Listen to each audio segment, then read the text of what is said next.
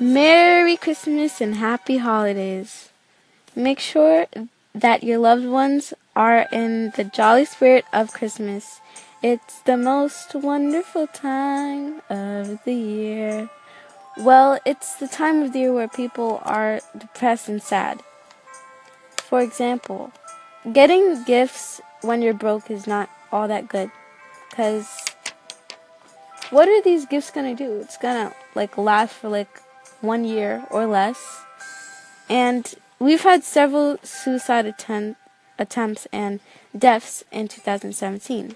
Hopefully, in 2018, people are happy and decide to live their lives.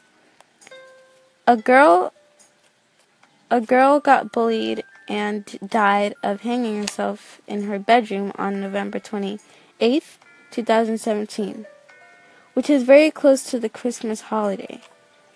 She could have like stayed for the Christmas holiday if she wanted, which is so sad.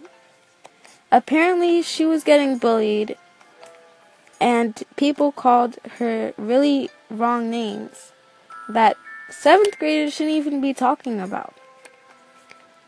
According to what the article says, her name is Rosalie and she had been called ugly because of her teeth. I mean, come on. That's really wrong. You shouldn't do that. Well, to close this up, I have to say talk to your family, see if they have any thoughts, and try to do something.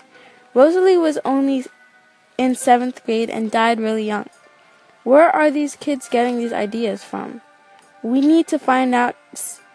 We need to find out and tell them suicide is not an option to to to stop these problems. Thank you for listening to my broadcast. See you next time.